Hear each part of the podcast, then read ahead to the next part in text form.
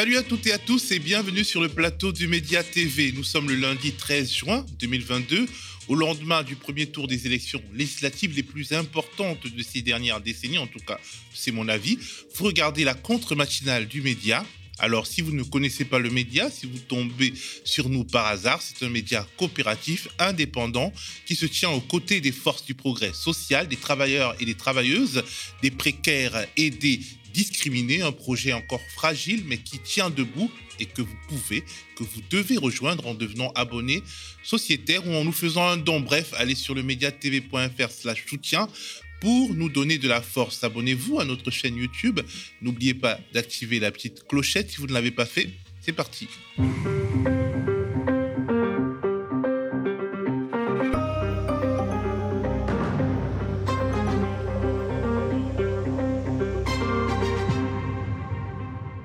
Entendu, la contre-matinale d'aujourd'hui sera une spéciale législative avec mon invité euh, Victor Voilé, responsable éditorial du média indépendant Le Média se lève. Nous analyserons les résultats, les projections et essaierons de comprendre la signification politique de ces 577 scrutins simultanés pour la grande majorité d'entre eux. Au bout du premier tour, la NUPES et Ensemble sont au coude à coude, plus ou moins premier ex avec une dynamique qui se situe plutôt du côté de la NUPES et non d'ensemble d'un camp Macron qui ne bénéficie d'aucun élan venu de l'élection présidentielle.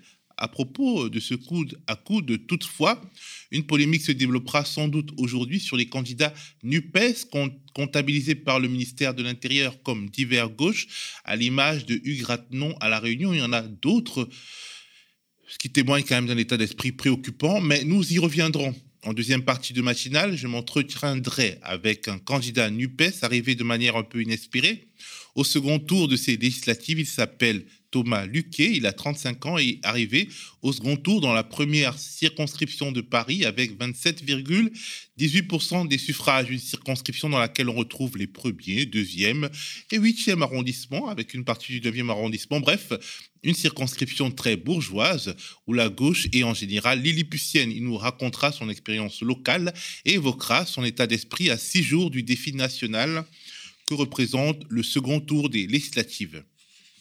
Hier, mon camarade Gémil, mon collègue et camarade Gémil, a passé toute sa soirée au siège de la NUPES où il a fait une couverture en live sur Twitter de la soirée électorale. Il a filmé les grands moments que certains parmi vous ont regardé à la télé, mais a aussi tendu son micro à certaines figures de la coalition de gauche. J'ai voulu donner un écho ici à ces quelques conversations. Il a par exemple interviewé Sophia Chikirou, qui ne savait pas encore si qu'elle était élue dès le premier tour dans la sixième circonscription de Paris. On écoute. Oui, c'est une soirée euh, très particulière puisque c'est euh, même une soirée historique pour nous on a réussi notre pari avec la nouvelle Union populaire écologique et sociale. On est en tête euh, et donc on est très heureux, très satisfait de ce résultat. C'est pas terminé. On a encore une semaine de campagne. On doit encore euh, convaincre notamment les électeurs qui se sont déplacés et ceux qui ne se sont pas déplacés de voter pour nous. Et puis je, pense qu'on va y arriver.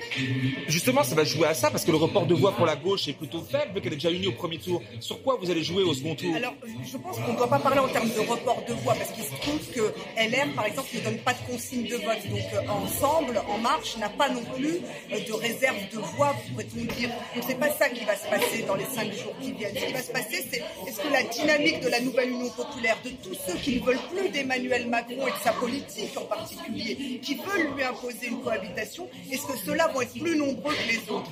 Moi, je pense que oui, parce qu'il y a beaucoup de gens qui ne veulent pas de la politique antisociale de Macron, peut-être aussi de sa politique anti-écologique, mais surtout, je pense qu'il y a plein de gens qui ne veulent plus de cette domination de la Macronie qui écrase tout, qui méprise tout et qui considère rien du tout et surtout n'apporte pas les bonnes solutions aux problèmes que nous rencontrons.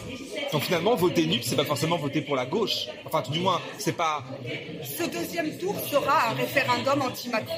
On va vers le référendum anti-Macron, donc il faut l'assumer, il faut en être fier et heureux. Là, le premier tour nous donne en tête, donc nous sommes majoritaires par rapport à, à la Macronie, à Ensemble. Euh, c'est une vraie défaite cuisante pour lui. Hein. Il faut pas minimiser la défaite. Il fait moins aux législatives que son score de premier tour à la présidentielle. C'est la première fois qu'un président de la République à peine élu fait moins de 30%. aux législatives qui suivent. Donc c'est une gifle qui a été donnée à Emmanuel Macron. Il faut qu'il la comprenne. Et moi, je veux, j'espère, que les électeurs qui euh, ne se sont pas déplacés, comme ceux qui ont voté pour d'autres candidats que ceux de la nouvelle Union populaire, viennent au deuxième tour et votent pour nous. En dehors de Sophia Chikirou, Daniel Obono est aussi élu au premier tour dans la 17e circonscription de Paris. Pareil pour Sarah Legrain, elle aussi NUPES dans la 16e circonscription de Paris. Alexis Corbière est réélu dès le premier tour dans la 7e circonscription de Seine-Saint-Denis. Adrien Quatennens est presque élu au premier tour dans la première circonscription du Nord avec 52% des voix, mais il n'a pas eu, en raison du niveau d'abstention, au moins 25% des électeurs inscrits et sera donc au second tour. Mathilde Panot est dans le même cas avec 55% des voix dans la dixième circonscription du Val-de-Marne. Elle devra quand même aller au second tour, certes en position très favorable. Schéma similaire avec Aurélie Trouvé, ancienne porte-parole d'attaque, candidate NUPES dans la 9e circonscription de Seine-Saint-Denis et qui a engrangé 54,84% des voix, ce qui est aussi le cas de Marine Le Pen à l'autre bout du spectre politique et dans la 11e circonscription du Pas-de-Calais, malgré ses 55% de suffrages exprimés. Pour revenir à Gémil et à son reportage en live au siège de la NUPES, il a aussi rencontré Caroline Mécari, l'avocate Caroline Mécari, candidate NUPES qui a devancé le ministre Clément Beaune avec près de 40% des voix dans la, septième, dans la septième circonscription de Paris. Clément Beaune a eu un peu moins de 35% et est donc en balotage défavorable.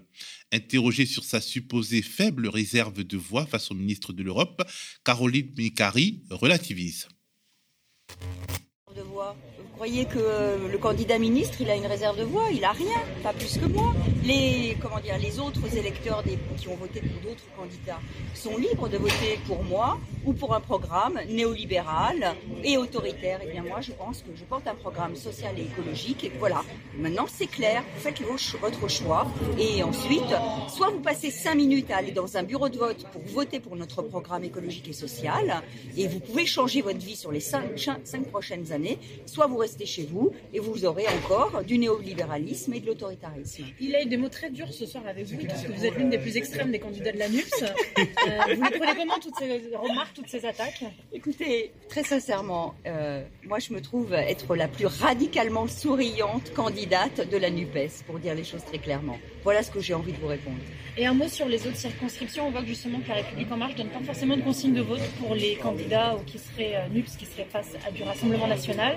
Clément Bonnet dit qu'il ne met pas un chiffre égal entre les deux. Euh, vous interprétez comment Ce serait cas par cas ben, enfin, Ça veut dire que les électeurs de gauche, les électeurs LFI, que l'on a, euh, à qui on a demandé de voter pour le président Macron pour faire barrage à Marine Le Pen, bah, je vois qu'on n'est pas payé de retour, tout simplement. Et vraiment, ça révèle à quel point.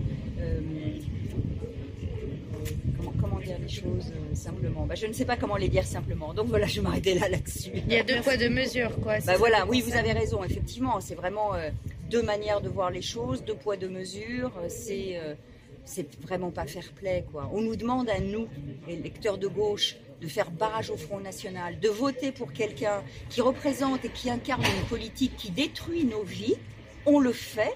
Et quand ensuite on se retrouve dans la situation inverse, eh bien on n'appelle pas à voter pour nous. Vraiment, c'est d'une inélégance profonde.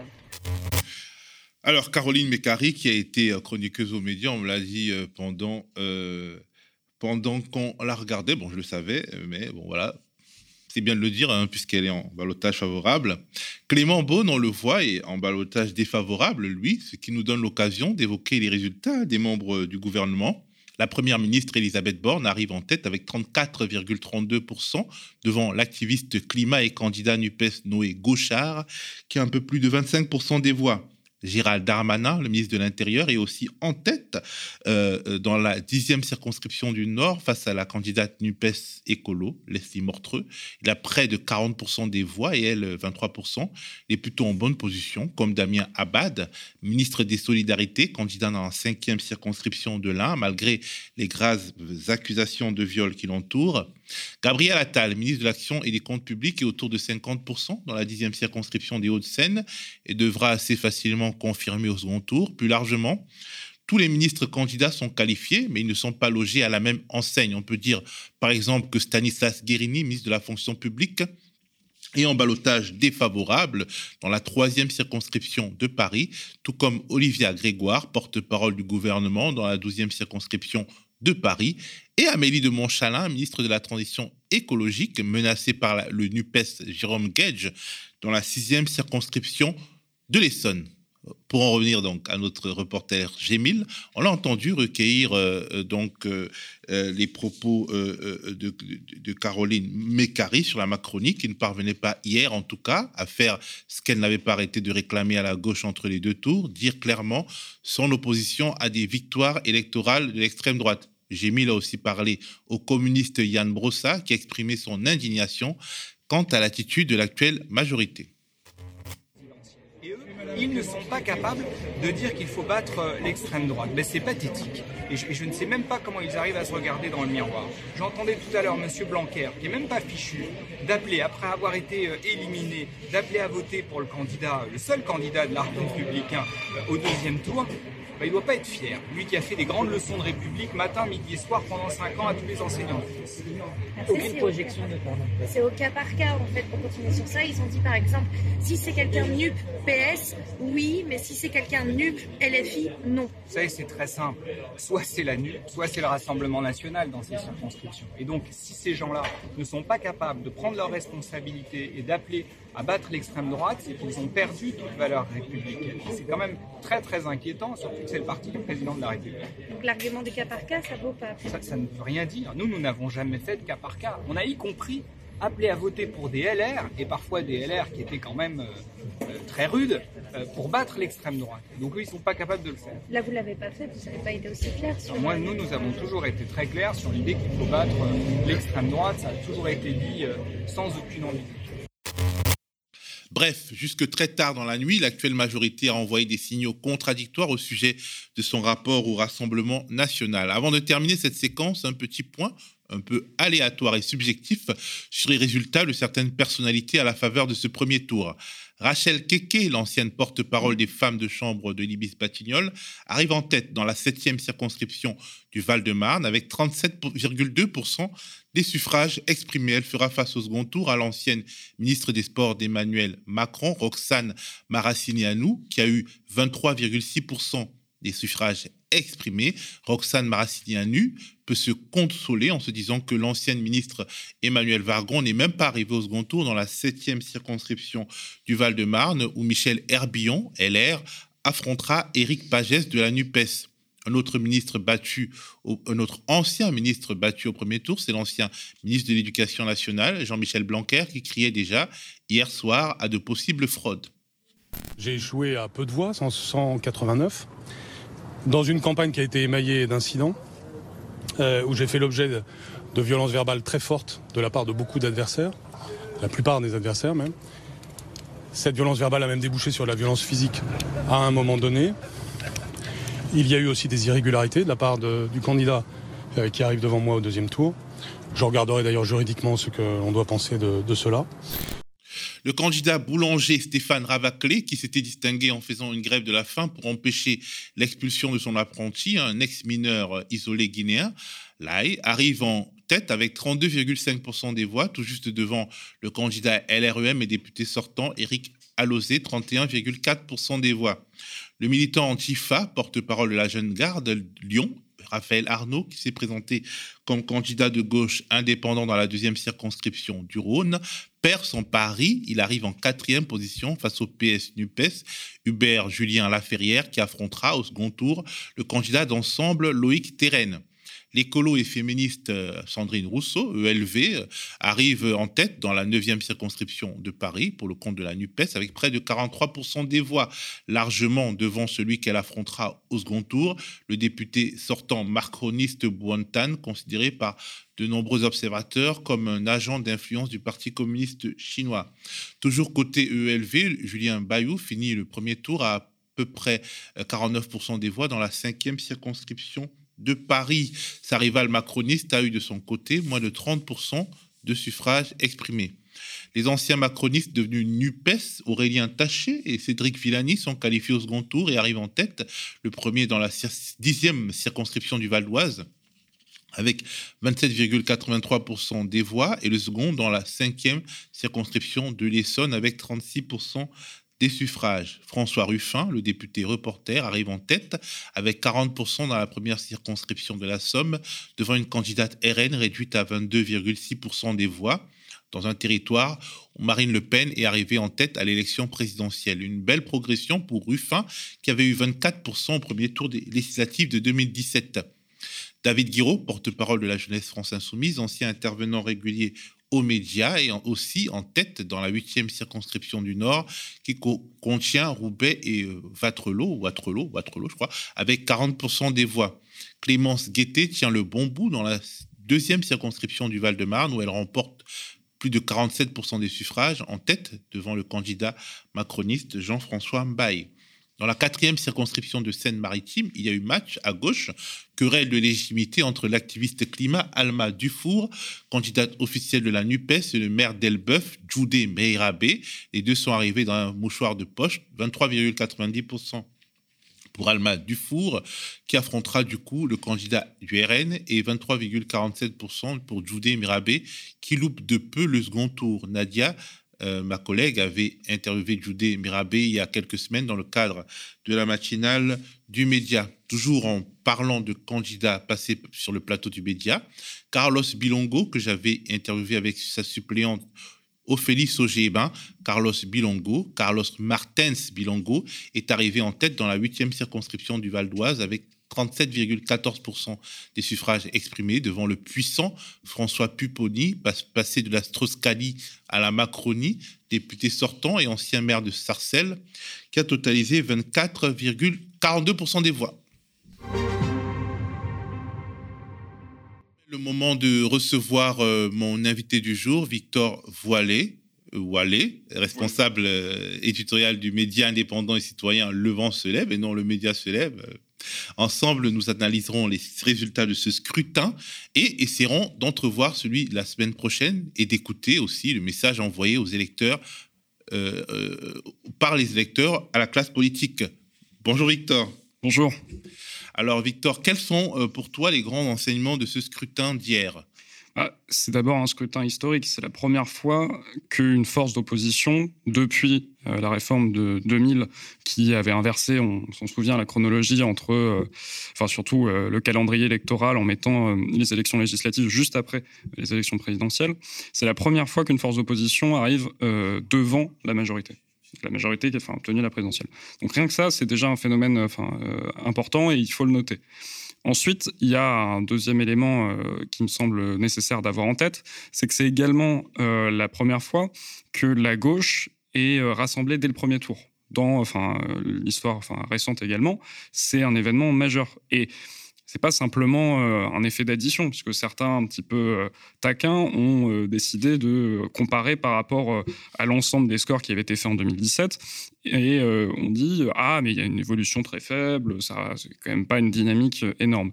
Mais là où c'est important, c'est que avec les scores qui ont été faits hier, eh bien la gauche se qualifie dans un nombre très important de second tour. Et ça, ça aurait été impossible si la gauche, justement, avait été un petit peu éparpillée parce que le seuil euh, aux législatives ne l'aurait pas permis. Et donc là, c'est vraiment enfin, euh, une bascule qui est en train de se jouer.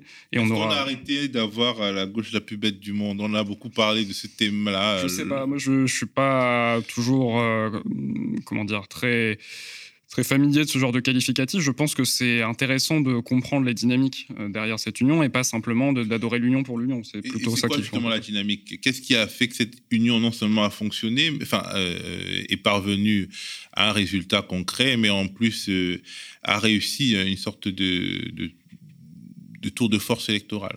Bah, Moi, je pense que c'est la dynamique de rupture. C'est-à-dire que la NUP se positionne quand même en rupture avec le néolibéralisme de manière générale, et c'est un constat qui est partagé par l'ensemble des composants de, l'Union.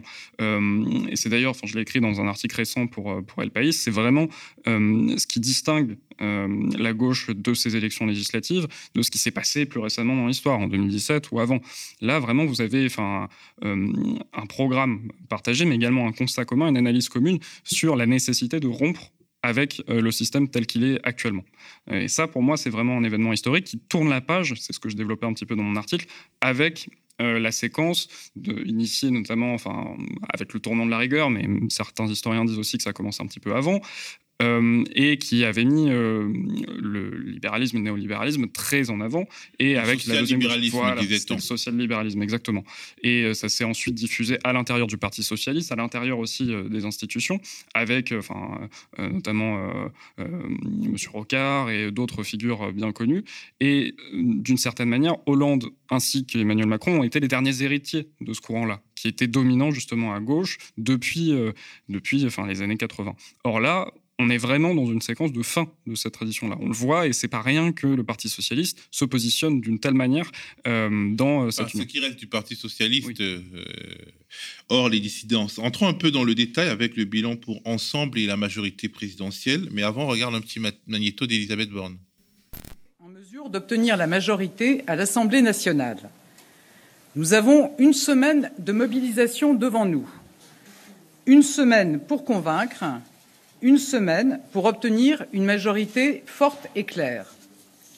Seule cette majorité forte et claire nous permettra de répondre aux urgences qui pèsent sur le quotidien des Français et de relever les défis d'avenir. Face à la situation du monde et à la guerre aux portes de l'Europe, nous ne pouvons pas prendre le risque de l'instabilité et des approximations. Face aux extrêmes, nous seuls portons un projet de cohérence, de clarté et de responsabilité. J'appelle donc toutes les forces républicaines à se rassembler autour de ce projet et de nos candidats. Mesdames et Messieurs, dans une semaine, au-delà des étiquettes, ce sont nos valeurs qui sont en jeu la liberté, l'égalité, la fraternité et la laïcité. Ce premier tour nous montre que ce combat est toujours d'actualité et que nous ne devons jamais cesser de défendre ces valeurs. Car oui, comme cela ne s'était jamais produit dans l'histoire politique de notre pays, nous avons face à nous une confusion inédite aux extrêmes. Face aux extrêmes, nous ne céderons rien, ni d'un côté ni de l'autre. Alors Victor, euh, est-ce que l'actuelle majorité euh, doit avoir peur ou être rassurée à l'issue de ce premier tour? Eh ben, Je pense que c'est un petit peu enfin, euh, important de, bien faire le point sur les seconds tours actuellement, puisque c'est vraiment ça l'indicateur pertinent et pas les projections qu'on a vu fleurir hier soir. Sur le premier tour, tu veux dire? Oui, sur le premier tour, pardon. Mmh. Enfin, à partir du premier tour, de voir justement ce qui va se passer au second tour et les duels qu'on va avoir. Et on a vu énormément de projections qui ont été faites très rapidement et qui ont peu de valeur. Il faut rappeler quand même qu'à l'époque, en 97, les projections avaient donné euh, la droite en tête au second tour, donc c'est quelque chose d'assez peu fiable.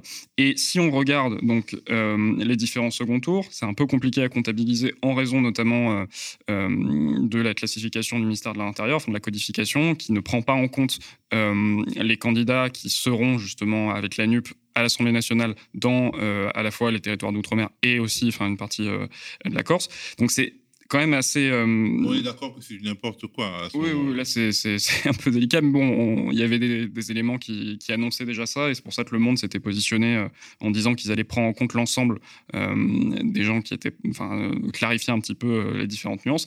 Et si on regarde les duels, c'est ça qui est intéressant pour moi. On a entre 380 et 410 duels entre, enfin, dans lesquels la NUP sera présente. Et ça, c'est vraiment enfin, extrêmement fort. C'est-à-dire que euh, s'attendait, bon, certes, Jean-Luc Mélenchon avait annoncé environ 500, mais c'est euh, enfin énormément de cas justement où il y a une possibilité pour que la NUP euh, ensuite gagne les élections. Et si on regarde un petit peu dans le détail, on va en avoir donc 285 avec ensemble, a priori, 60 contre le Rassemblement national, un petit peu plus de 60, et 25 contre LR. Il y a très peu de triangulaires, ça c'est assez enfin, euh, intéressant aussi, on pensait qu'il y en aurait un peu plus. Bah, c'est peut-être parce que la participation est très basse. Oui, notamment, ça a joué euh, pour beaucoup. il y a aussi un facteur qu'il faut prendre en compte, c'est que le, le RN quand même a fait des scores qui ne sont pas négligeables, ils sont présents de mémoire dans environ enfin 200 second tours, si je dis pas de bêtises, et euh, enfin dans une centaine de second tours, je crois. Et, euh, et, bien sûr, euh, il y a un certain nombre de cas où la NUP va arriver très clairement, devant le soir du, second tour. Donc oui, je pense que la Macronie peut avoir du, souci à se faire. Après, la question est de savoir vers quoi on s'achemine. C'est peut-être ce que tu allais me demander, mais, euh, ça, c'est une question. Pour moi, je, pense qu'on peut pas y répondre euh, pour le moment. On peut pas dire que, enfin, il va y avoir une majorité absolue, euh, pour la NUP, ni pour le gouvernement. C'est compliqué, à dire dès maintenant. Par contre, il y a une chose qui est sûre, c'est que ça va être délicat dans tous les cas. On risque, ça c'est le scénario le plus plausible, d'avoir un parlement bloqué. C'est-à-dire, une majorité relative euh, c'est ce qui a le plus de chances d'arriver. Après, je ne fais pas de prédiction, mais une euh, majorité relative pour euh, ensemble qui sera obligé de composer avec d'autres personnes, que ce soit à droite ou ailleurs. Et ça, ça va poser un certain nombre de soucis. Alors, Emmanuel, de nombreux analystes ont jugé durement Elisabeth Borne qui a semblé établir un signe d'égalité entre la NUPES et le RN, à rebours en fait de, euh, de l'auto-perception de En Marche et euh, LREM qui se vit comme euh, progressiste. Oui, et je pense que c'est quelque chose qu'il ne faut pas négliger. D'abord, ça va, moi, je, pense que ça peut avoir un impact aussi à l'international, parce que assez souvent, les commentateurs considèrent justement que Emmanuel Macron incarne le rempart face à l'extrême droite. Là, on voit bien que c'est beaucoup plus complexe euh, que ça. Apparemment, il y a des difficultés pour dire pas une seule voix à l'extrême droite, alors que la consigne pourrait être très claire. Même au sein de la majorité, il me semble qu'il y a une porte-parole qui a dit un peu plus tard dans la soirée euh, qu'il ne fallait pas donner une voix à l'extrême droite. C'est porteur de division possible dans la majorité, ça? En fait, c'est, je pense hein, que c'est un calcul stratégique pour justement euh, instiller de la division au sein de la NUP, puisque euh, Elisabeth Borne, mais c'était surtout, il me semble, Olivia Grégoire, euh, a mentionné qui, que ça se ferait au cas par cas, que ce n'était pas un sujet national et que face à un candidat du Parti socialiste, social-démocrate, donc avec des valeurs républicaines, alors dans ce cas-là, oui, il pourrait appeler à voter pour lui au second tour. Mais par contre, un candidat issu de la FI ou enfin de l'Union populaire, ça sera beaucoup plus compliqué.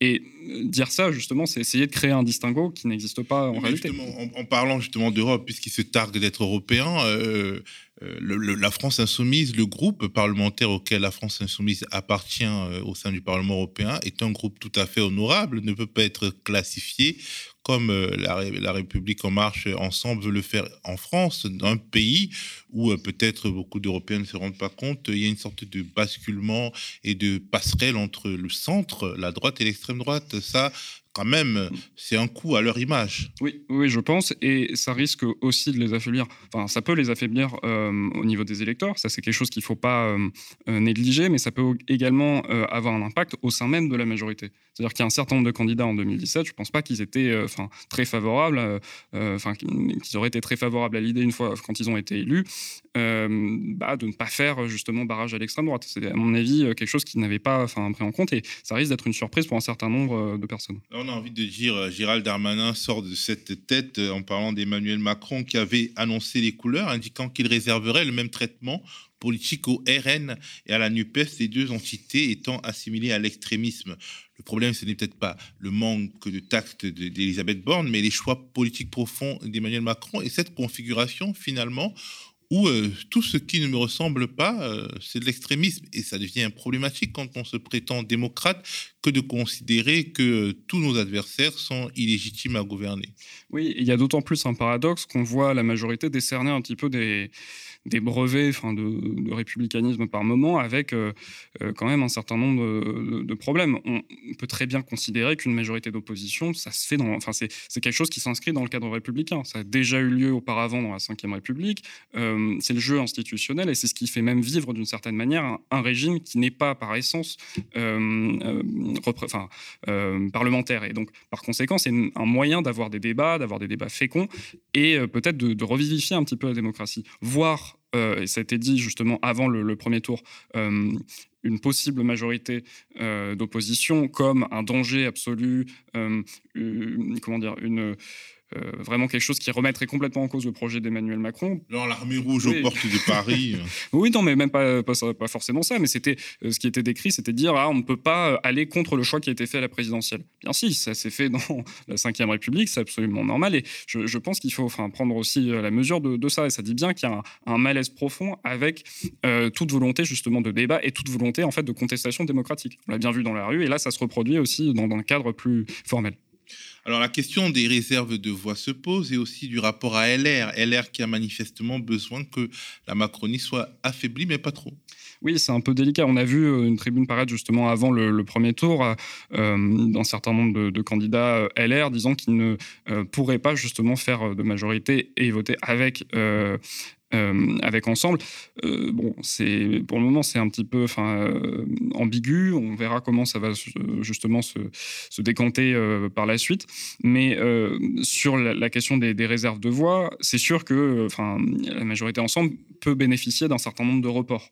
ce qui n'est pas forcément le cas en face. Mais cela dit, il faut aussi noter qu'il y a enfin, quelques, un sondage qui est paru hier et euh, qui euh, interrogeait les Français sur leur souhait de voir euh, encore Emmanuel Macron avoir la majorité à l'Assemblée nationale ou bien Jean-Luc Mélenchon rentrer à Matignon. Pour une fois, il me semble que ça, ça a été assez peu noté. Le score était très serré. Euh, c'était de l'ordre de, mémoire de 48 contre 52 en faveur justement de Macron. Et là, on voit qu'il y a des reports de voix possibles aussi euh, en faveur de la NUP avec euh, un sentiment de dégagisme assez profond. Donc je pense qu'il faudra bien voir quelles sont les possibilités de report et quels auront été les reports à l'issue du second tour. Le scénario cauchemardesque étant que ce second tour soit vécu par un certain nombre d'électeurs, notamment dans les milieux populaires, comme référendum anti-Macron. On continue avec l'analyse de ce scrutin côté NUPES. On regarde la réaction d'hier de Jean-Luc Mélenchon. Je m'adresse à vous avec toute l'émotion que vous pouvez deviner au vu du résultat tel qu'il nous est annoncé. Au terme de ce premier tour, la nouvelle Union populaire arrive en tête. Elle sera présente dans plus de 500 circonscriptions au deuxième tour. Et dès lors, les projections en siège à cette heure n'ont à peu près aucun sens, sinon celui de maintenir une illusion. Puisse-t-elle finir d'étourdir nos adversaires Pour le reste, la vérité est que le parti présidentiel au terme du premier tour, est battu et défait. Pour la première fois de la Ve République, un président nouvellement élu ne parvient pas à réunir une majorité à l'élection législative qui suit. Bon, il y a eu quelques rectifications depuis. La NUPES n'est pas présente dans 500 circonscriptions et elle est au coude à coude avec Ensemble d'un point de vue du score national.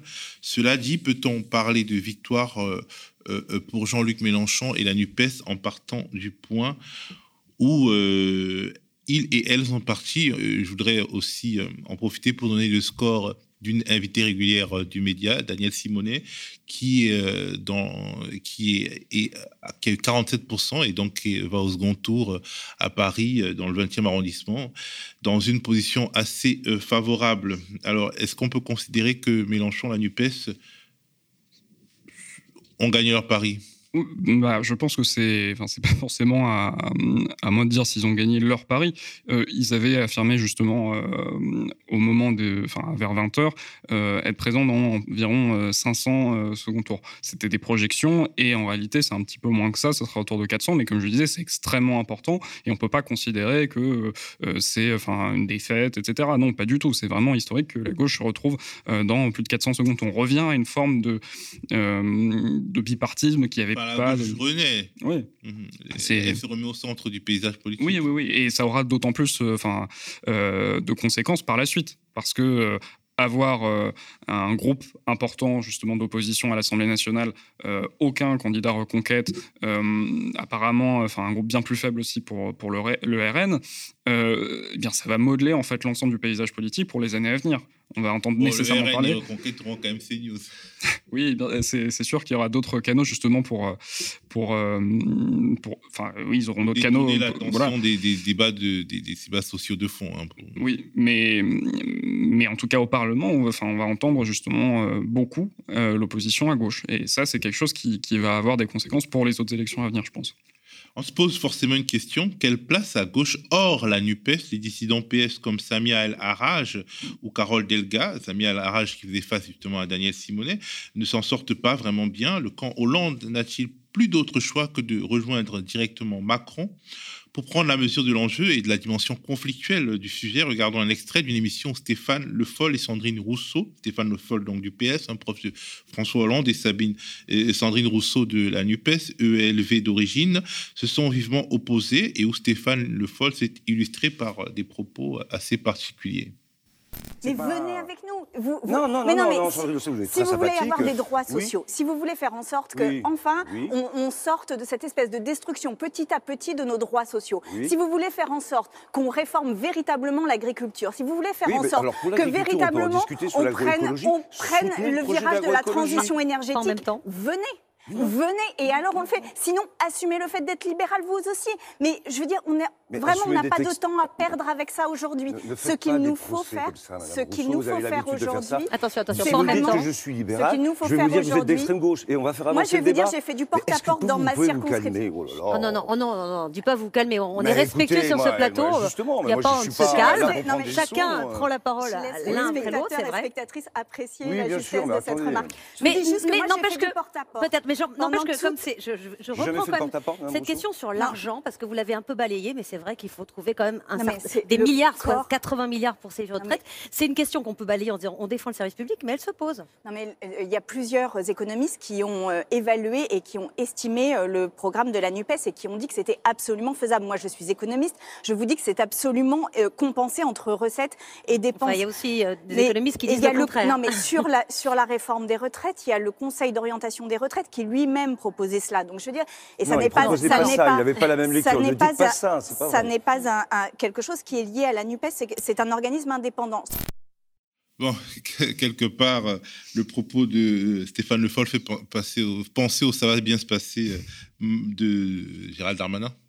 Oui, oui, c'est vrai que c'est une réaction qui est quand même assez euh, choquante de la part de, Stéphane Le Foll. On peut attendre autre chose d'un débat, euh, surtout sur du second tour. Maintenant, euh, on sait que les soirées électorales sont quand même assez mouvementées. Il y a eu un autre, euh, débat assez choquant euh, justement entre euh, euh, Rachida Dati et Clémentine Autain, euh, qui était extrêmement violent. C'est l'eau enfin, de ces soirées électorales-là, mais c'est vrai que oui, de la part du PS, on, on se demande un petit peu euh, euh, pourquoi cette attitude-là. Bah, Justement parce qu'il y a beaucoup de tensions. Euh, En gros, les listes dissidentes du PS, souvent soutenues par François, Hollande, parviennent surtout euh, à faire la passe au RN. On, pense euh, notamment à Carole Delga. bon, Samia El Haraj ne, ne change rien au destin de Daniel Simonet, alors qu'elle était, elle avait été élue, puis son élection avait été invalidée il y a quelques années lors d'une législative partielle. Et donc on se dit, est-ce qu'il y a de l'espace encore pour, euh, ce PS social-libéral qui, euh, officiellement en tout cas, euh, ne se dit pas macroniste? Euh, c'est un peu délicat comme question. Enfin, déjà, il faut voir par exemple que la candidate qui avait été soutenue par François Hollande dans ses terres hein, euh, n'est pas arrivée au second tour. Donc, euh, c'est quand même aussi un signal. hein. C'est, des, cas des baronnies, enfin, un petit peu des où euh, il y a un ancrage territorial depuis des années. Et bon, apparemment, ça, ne fonctionne plus. Donc là, il y a peut-être un signal. Mais ensuite, si on regarde les candidats soutenus par Carole Delga, là, il y a un pari, qui semble avoir fonctionné dans quelques cas, en Ariège, dans Gers, en Haute-Garonne. Mais ça va être compliqué ensuite pour construire justement un espace Dans politique. notre cas, ça, ça a plutôt profité au RN. hein, qui- Oui, oui, c'est bien sûr. Mais c'est ce qui, ce qui va être délicat, c'est la suite, de voir en fait, euh, euh, en fonction justement du nombre de second tours, parce que c'est aussi ça hein, l'enjeu des législatives, faut le dire, c'est le financement des, des partis des forces politiques. Euh, quand on a plus de euh, 50 candidats, il me semble, euh, qui accèdent au second tour. Euh, et en fonction d'un certain pourcentage de, voix, euh, eh bien, on obtient un montant par euh, voix d'électeurs, c'est 1,64 euros, et ce chaque année. Donc c'est un moyen assez important pour financer justement la vie politique. Et en fonction de ça, un certain nombre de forces qui sont assez peu présentes à d'autres moments peuvent justement construire un parti et s'imposer ensuite. Donc ça, c'est peut-être quelque chose qu'il faudra regarder de, près. Mais, mais ça me semble, effectivement délicat pour, pour le moment, en tout cas. Euh, quel est, euh, à ton avis, le, euh, le tableau sociologique qui ressort de ce scrutin, de ce premier tour? Eh ben, on a eu un sondage assez tard dans la nuit de Ipsos euh, Soprasteria qui montrait quelque chose d'assez intéressant. C'est-à-dire que, d'une part, on a une très forte abstention, ça on le savait, et si on décortique un petit peu cette abstention, elle est particulièrement élevée chez les jeunes. Et on, aurait pu se dire que bah, c'était quelque chose de, de fatal pour la NUP. Or, on voit que malgré cela, ils ont réussi à faire un, score assez important. mais ça veut aussi dire qu'il y a un potentiel enfin, réservoir de voix pour la suite. Et ensuite, quand on regarde la ventilation par classe sociale et par revenu, on voit des choses assez nettes. C'est-à-dire que la Macronie fait encore de très hauts scores chez les plus de 3000 euros. Euh, et notamment chez les personnes de plus de 60 ans. Euh, c'est vraiment enfin, là que se situe son électorat, donc on a une confirmation de cela.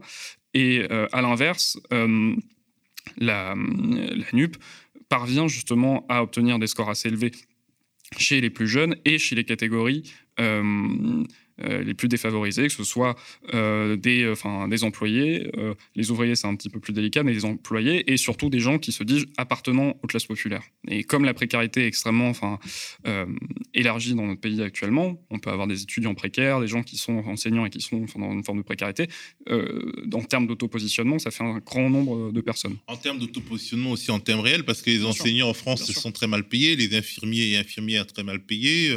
Il y a disons, une armée de travailleurs essentiels qui sont mal payés de fait, et surtout qu'ils vivent dans les grandes villes où la vie est de plus en plus chère et l'inflation galopante. Oui. Alors, euh, euh, quelles est à ton avis les perspectives pour le second tour? Où se trouve la dynamique La dynamique est côté euh, majorité qui peut draguer du LR, côté du PS qui peut essayer de réveiller l'abstentionnisme? Est-ce qu'il est possible de réveiller l'abstentionnisme? On voit qu'au second tour, il y a un peu plus de participation qu'au premier. Est-ce que euh, euh, il y a quelque chose à, gratter là-dedans je pense qu'il y a un effet qui n'a pas forcément été pris en compte jusqu'à maintenant par les instituts de sondage, c'est le fait que la NUP se retrouve en tête si on suit justement, bon ça, ça sera l'enjeu bah, euh, d'aujourd'hui et enfin demain de savoir des heures qui viennent. si la NUP est bel et bien en tête, c'est ce que semble indiquer le Monde en prenant justement en compte euh, les territoires enfin, euh, d'outre-mer.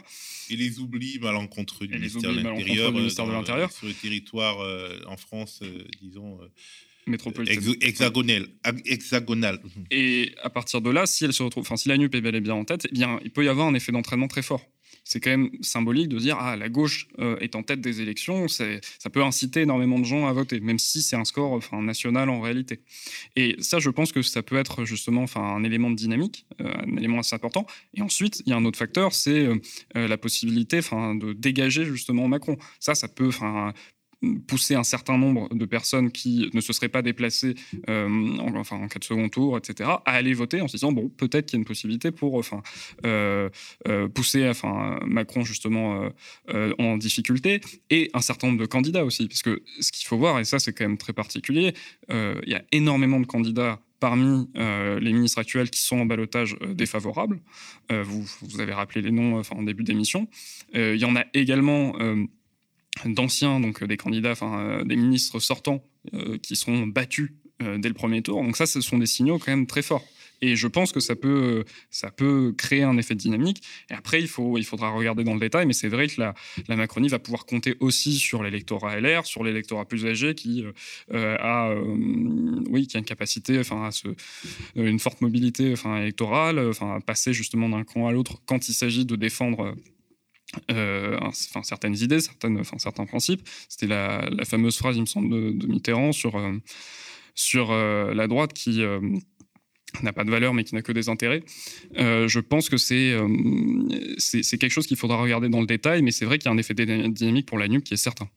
Dernière question un peu rapide, va-t-on vers une crise des institutions et de la Ve République? Pour le moment, c'est compliqué déjà de, de, enfin, de, prévoir un petit peu le résultat du second tour avant qu'il ait eu lieu, mais euh, il est clair qu'on s'achemine vers un scénario de blocage. C'est-à-dire que euh, même, enfin, en cas de, très haut score, la majorité aurait des difficultés à avoir la enfin, une majorité absolue, donc serait obligé de composer avec d'autres composantes, enfin avec d'autres éléments, pardon, c'était pas très. Mais, et donc serait obligé justement de, faire des alliances en dehors euh, d'ensemble, euh, ce qui la forcerait sur certains sujets à infléchir un certain nombre de positions. Et il y a un ou autre. Alors aller encore plus à droite. Ou alors aller encore plus à droite. Et il y a un autre élément qu'il faut prendre en compte, c'est que avoir un certain nombre de députés à l'Assemblée nationale, ça donne un certain nombre de pouvoirs également. Il y a la fameuse commission, enfin finance, la présidence de la commission finance dont on a un petit peu parlé récemment, qui permet de lever le secret fiscal. Euh, donc ça, ça sera un sujet important pour la NU puisque ça peut mettre en difficulté également euh, la majorité. Et puis il y a la possibilité de lancer des commissions d'enquête plus facilement, de mettre en place des vétos. C'est un certain nombre de choses qui vont rendre justement la vie euh, politique beaucoup plus vivante et centrée autour du Parlement. Parce qu'il y aura un certain nombre d'enjeux, et ça, c'est certain. Dans un contexte où euh, le président de la République ne brille pas par sa capacité à gouverner euh, dans, dans, une atmosphère de négociation, on va dire. Alors, avant de rendre l'antenne, je voudrais m'entretenir avec Thomas Luquet, candidat plein d'enthousiasme dans la première circonscription de Paris la première circonscription de Paris. C'est le premier et le deuxième arrondissement, le huitième et une partie du neuvième. Le Paris riche et chic à première vue, mais où euh, Thomas Luquet, candidat NUPES, parvient à arriver en seconde position en faisant 27% des voix. Son adversaire, le député sortant, le macroniste Sylvain Maillard, fait plus de 41% des suffrages et le combat sera rude. Mais Thomas Luquet voit son score du premier tour comme une forme de victoire. Il va nous expliquer pourquoi. Le temps qu'il s'installe, je vous laisse regarder euh, notre spot de campagne qui parle du projet structurant de la prochaine, la prochaine saison du média et de notre besoin d'arriver jusqu'à 15 000 abonnés pour justement pouvoir se projeter dans l'avenir. Au mois de mars, le média était au bord du gouffre. Et il s'en est fallu de peu pour qu'il disparaisse. Mais grâce à votre mobilisation, nous avons tenu bon. Merci à vous. Grâce à vous, nous avons pu produire 150 matinales avec 200 invités qui ont réuni près de 30 millions de vues. Nous avons respecté l'engagement du manifeste du média. Malgré nos modestes moyens, nous avons combattu la haine de l'extrême droite, la violence de la Macronie, mais aussi les mensonges des grands médias. Que la manifestation soit déclarée ou non, on a le droit de dire stop, de dire non dans la rue. C'est un droit, c'est légal, et voici la réponse. Quand j'entends le mot violence policière, moi, je, personnellement, je m'étouffe. Je n'ai pas besoin de vérifier que la France soit prête. La France est prête. Et elle est prête parce que nous avons un système de santé extrêmement solide. Depuis trois ans, rien n'a été fait pour l'hôpital. Moins de lits, moins de personnel qu'en janvier 2020. Est-ce que euh, c'est un scandale que l'État, des ministères, puissent avoir recours à des cabinets de conseil? Je vois pas comment on peut pas parler de détournement d'argent public, puisque notre argent public de contribuables n'a servi à rien. Comme vous le voyez, le média a toujours remis l'Église au centre du village. Il a donné de la voix aux engagés, aux révoltés, à tous les combats oubliés d'une presse mainstream qui ne donne la parole qu'aux puissants et aux prêcheurs de haine. Au moment où Emmanuel Macron commence son second quinquennat, et même si les législatives peuvent le freiner, nous avons plus que jamais besoin de médias de résistance libres et gratuits. À la rentrée, nous allons revenir encore plus fort, encore plus impertinent. Après avoir fait éruption dans le monde merveilleux des matinales mainstream, nous vous proposons un tout nouveau projet, plus décapant encore, nous incruster dans la case du 18-20 heures.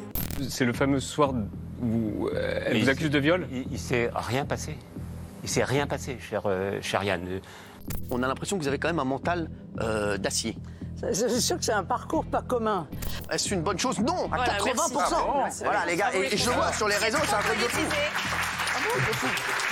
Vous avez envie de voir autre chose le soir en rentrant à la maison? Eh bien, nous aussi. C'est pourquoi nous vous proposerons dès la rentrée une émission à 18h qui s'appellera Toujours debout. Alors non, ce n'est pas une reprise de la chanson de Renaud. Ce n'est pas non plus un hommage à Valérie Pécresse. Debout Toujours debout sera un tout nouveau terrain de débat, de critique de l'actualité politique sans détour, avec un regard neuf, un ton décalé, à contre-courant de ce que l'espace médiatique nous sert jusqu'ici avec des reportages de terrain et des chroniques sans concession. Cette émission, nous allons la construire avec vous. Car le média, ce n'est pas seulement une équipe de journalistes professionnels, ce sont 4500 sociétaires appartenant à la plus grande coopérative médiatique de France. Une coopérative engagée qui ne sera jamais sous le joug d'un milliardaire qui dicterait notre ligne éditoriale. Mais vous le savez, si nos contenus vidéo sont proposés gratuitement, leur production coûte cher très cher. On met un pognon Et un format de l'ambition de Toujours Debout mobilisera des moyens inédits. Ainsi, pour que cette ambitieuse saison 6 du média puisse voir le jour, notre objectif est d'atteindre le prochain palier des 15 000 abonnés. Pour être une véritable alternative médiatique. Abonnez-vous, aidez-nous à atteindre le prochain palier de 15 000 abonnés pour que le média, votre média, reste toujours debout.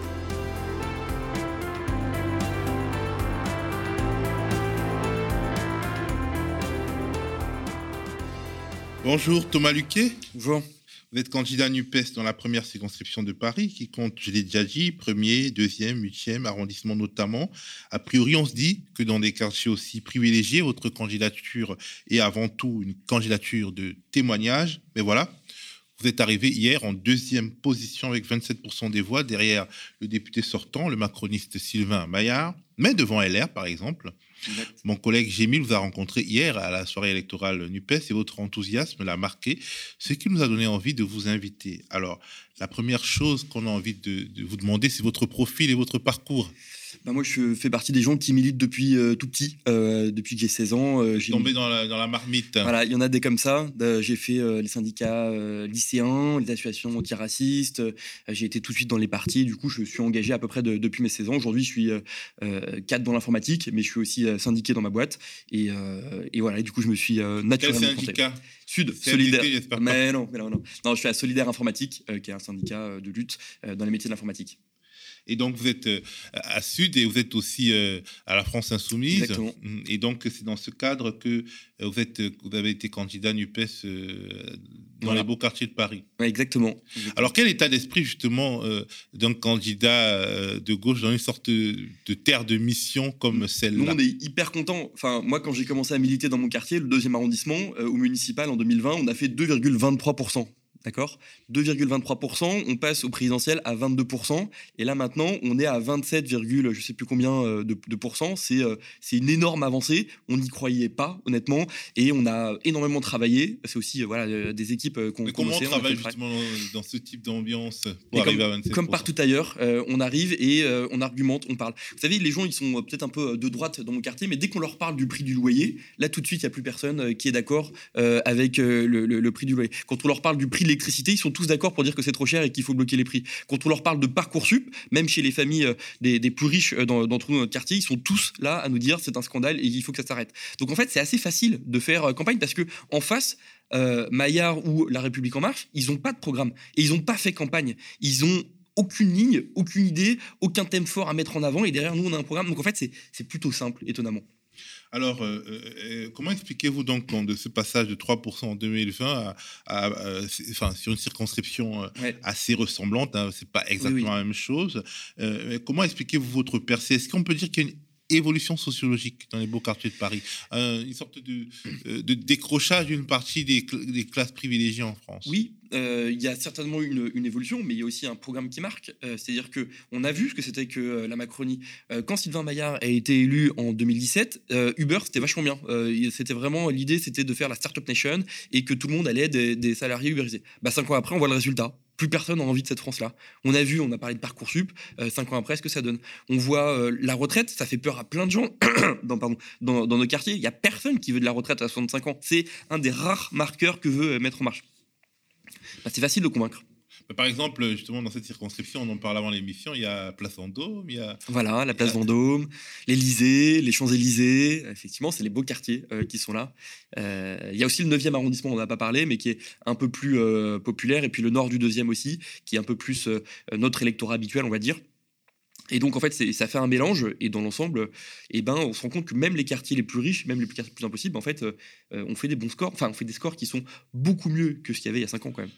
Est-ce qu'il y a une sorte de, de- de- de détermination euh, du, du- du propriétaire et du locataire? Parce qu'on on a tendance à oublier que dans ces quartiers, il y a aussi des locataires qui payent des gros loyers Mais par oui. rapport à- aux héritiers qui, euh, qui louent euh, leur chambre de bonne et qui sont propriétaires de leurs appartements. Est-ce que c'est quelque chose qui joue? Oui, oui, clairement. On voit que ça joue quand on fait le porte-à-porte dans, euh, dans, dans le quartier. On voit bien. Et quand on leur dit euh, vous, êtes content du, loyer que vous payez, il n'y a personne euh, qui est d'accord. Et donc tout le monde est pour le, blocage euh, des, des- loyers à la baisse, euh, comme le propose euh, le programme. Donc on voit bien qu'il y euh, y a cette euh, lutte des classes, entre guillemets, entre les propriétaires et les, euh, et les, locataires qui se met en place. Mais même sur d'autres sujets, il y a des propriétaires, moi j'en connais un, euh, qui est effectivement pas de notre bord, mais qui se rend compte aussi de euh, l'impératif écologique qu'il y a et qui se rend compte qu'en fait on va dans le mur. euh, on a eu, euh, je sais pas combien de rapports du GIEC qui, qui ont dit que la, la planète allait brûler. Et même, on arrive à, à toucher ces gens-là parce qu'on se rend compte que la Macronie, qui a, qui a été condamnée quand même deux fois pour inaction climatique, elle peut pas continuer comme ça.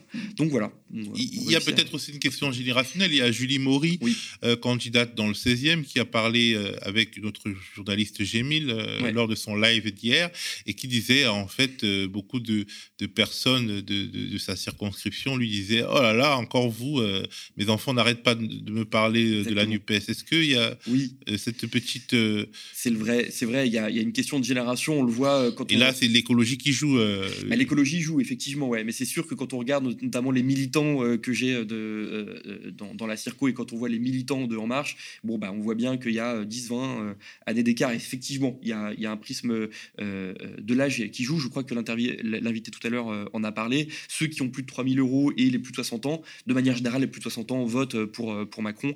Mais nous, on, a la chance d'avoir effectivement euh, plus de jeunes donc, qui sont plus mobilisés, qui, sont plus, qui, travaillent plus sur le terrain. Et donc, c'est assez euh, appréciable. Est-ce que vous retenez certains échanges particuliers de cette campagne, des, des échanges étonnants, drôles ou bien alors euh, inquiétants, qui vous ont posé des questions? Bah ouais, il y a toujours, sur une campagne, il y a toujours des, des- échanges étonnants. On a fait euh, des beaux quartiers euh, dans le 8e où on a fait du porte-à-porte et des gens qui nous disaient Ah, je suis anarchiste, je vais voter pour vous. Alors qu'il y avait euh, une voiture décapotable dans la cour juste en dessous. C'était un peu hallucinant. Ça nous a fait très plaisir. Et puis, on a aussi eu des gens qui nous ont dit Voilà, moi, je peux pas payer mon loyer. Je sais pas comment je vais faire. C'est compliqué pour moi. Donc, on, on- va vous soutenir. Alors que on voyait bien, avec les quelques centimètres qu'ils nous laissaient montrer dans l'appartement, que c'était pas des gens qui habituellement auraient euh, voté pour nous. On voit qu'il se passe quelque chose sur le terrain. Je me rappelle aussi des, tractages, quand on faisait des tractages pendant les présidentielles, avant euh, le premier tour, on voyait bien qu'on se faisait euh, traiter sur le Venezuela, les classiques, la République c'est moi, etc. Et puis dès qu'on a passé les 22%, on nous a regardé différemment, on nous a appelé monsieur, et il y a le- les choses bougent. Voilà, moi je suis assez, euh, assez optimiste là-dessus. Est-ce que vous espérez quand même gagner, euh, malgré le Oui. fait que euh, Sylvain Maillard soit à 41% et LR à 9%, je crois? Ouais. Oui, oui, oui, oui, on espère encore gagner. En tout cas, on va aller chercher euh, les, les voix qui nous manquent là. On va se battre euh, dans, dans toute la circonscription pour aller chercher justement les abstentionnistes, les jeunes qui ne sont pas euh, assez encore euh, mobilisés, qui, euh, comme l'a dit l'intervenant tout à l'heure, euh, sont encore euh, un peu trop dans l'abstention. Donc on va aller les chercher, on va se bouger. On a une semaine de, travail hyper euh, intensif là qui est, euh, qui est en, en préparation. Donc euh, voilà. Euh, D'un point de vue euh, national, comment entrevoyez-vous le second tour? Mais c'est très bon. C'est très bon parce que euh, on voit que euh, il y a euh, déjà trois candidats qui ont été élus au premier tour, trois ou quatre, je crois, de, la NUP, ce, qui est, excellent, alors qu'il n'y en a qu'un seul côté en, marche. Il y a deux ministres qui sont en balotage défavorable, donc c'est quand même c'est un coup cinglant quand même qu'il y a eu pour la Macronie ce soir, quoi. Enfin hier soir. On voit que euh, des choses qui paraissaient évidentes, comme par exemple la réforme des retraites, où ils nous disaient oui, oui, on va la faire, la réforme des retraites à 65 ans, là, ça va être très compliqué pour eux, parce qu'ils voient qu'il il y a une contestation qui va être euh, euh, à l'Assemblée nationale, mais on sait très bien qu'il va y avoir aussi une contestation dans la rue. Quand on a une inflation qui est à 4-8%, quand on voit que l'é- l'électricité a pris 10% l'année dernière, qui va continuer à augmenter, en fait, ils vont pas tenir, ils vont pas y arriver. Quand on voit qu'en plus que euh, les... et moi, je, on parle de syndicalisme, mais que je vois qu'il y a une hausse des gens qui se syndiquent dans ma boîte, c'est hyper bon ce qui se passe. Euh, voilà, on va pouvoir, on va pouvoir euh, changer les choses en France, quoi. Alors, euh, vous êtes syndiqué dans votre boîte, vous travaillez pour une SS2I, une société Ouais. de services et d'ingénierie informatique. Ce sont des, des- plutôt des bons salaires. C'est aussi euh, une sociologie qui est un peu plus à gauche que l'ensemble des, des- des bons salaires. Euh, Pourquoi d'abord euh, Écoutez, je crois qu'il y a un effet euh, ingénieur. euh, c'est des métiers de l'ingénierie, c'est des gens qui réfléchissent, qui font des mathématiques et qui se rendent compte que euh, l'écologie, par exemple, moi je parle beaucoup écologie dans ma boîte, ça n'est pas tenable en ne faisant rien. Et donc, très très vite, tout le monde est écolo euh, dans la boîte. Et très vite, quand on tire la bobine, on se rend compte qu'il faut euh, faire la planification écologique. On se rend compte que euh, on peut pas laisser les choses comme ça. Pareil sur les salaires, pareil sur euh, euh, ouais, les salaires. on- très vite, on fait les calculs, on voit ce qui va à l'actionnaire et on voit ce qui va dans les salaires. On se rend compte que, bah, en fait, on, on pourrait gagner un peu plus.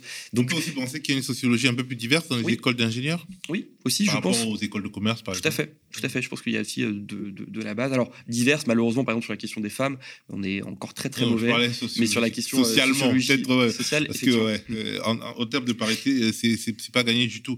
Euh, justement, est-ce que vous avez un message pour euh, bah, les, les- les informaticiens, les gens qui travaillent dans les SF2I comme vous, Ouais. pour les convaincre de voter pour la NUPES au second tour? On a besoin. Euh, le CDI de chantier, euh, qui est une horreur, qui été une sorte de faux CDI qui s'appelle CDI de chantier, qui est en train d'être mis en place par le gouvernement, c'est un truc qui va toucher euh, énormément notre profession. Et donc, il faut se battre contre ça et demander des vrais CDI, demander aussi des horaires respectables et lutter aussi contre le burn-out. Moi, je le vois aussi dans ma boîte. On a pas mal de gens qui sont en burn-out parce que c'est des métiers quand même qui sont sous pression où on demande de travailler beaucoup le, soir, par exemple. Et donc, il y a une seule solution pour ça. Aujourd'hui, le seul camp, le camp social qui peut changer la vie des travailleuses et des travailleurs, c'est le nôtre. Voilà. Alors, un dernier message pour les abstentionnistes, notamment les jeunes Eh ben, si vous vous occupez pas de la politique, la politique, elle s'occupe de vous. Voilà, c'est juste euh, ça que j'ai envie de dire. Il y a la politique, elle est à chaque endroit de notre vie sur euh, qui paye la route que vous traversez le matin, jusqu'à qui, qui vous soigne et le nombre de journées euh, de, congés que vous pouvez avoir l'été. En fait, tout ça, ça se décide à l'Assemblée nationale. Et du coup, votre vote est important et vous pouvez changer les choses maintenant. Et donc, euh, allez voter dimanche prochain. Ça prend 15 minutes dans votre vie et c'est, euh, ça peut rapporter gros. Voilà.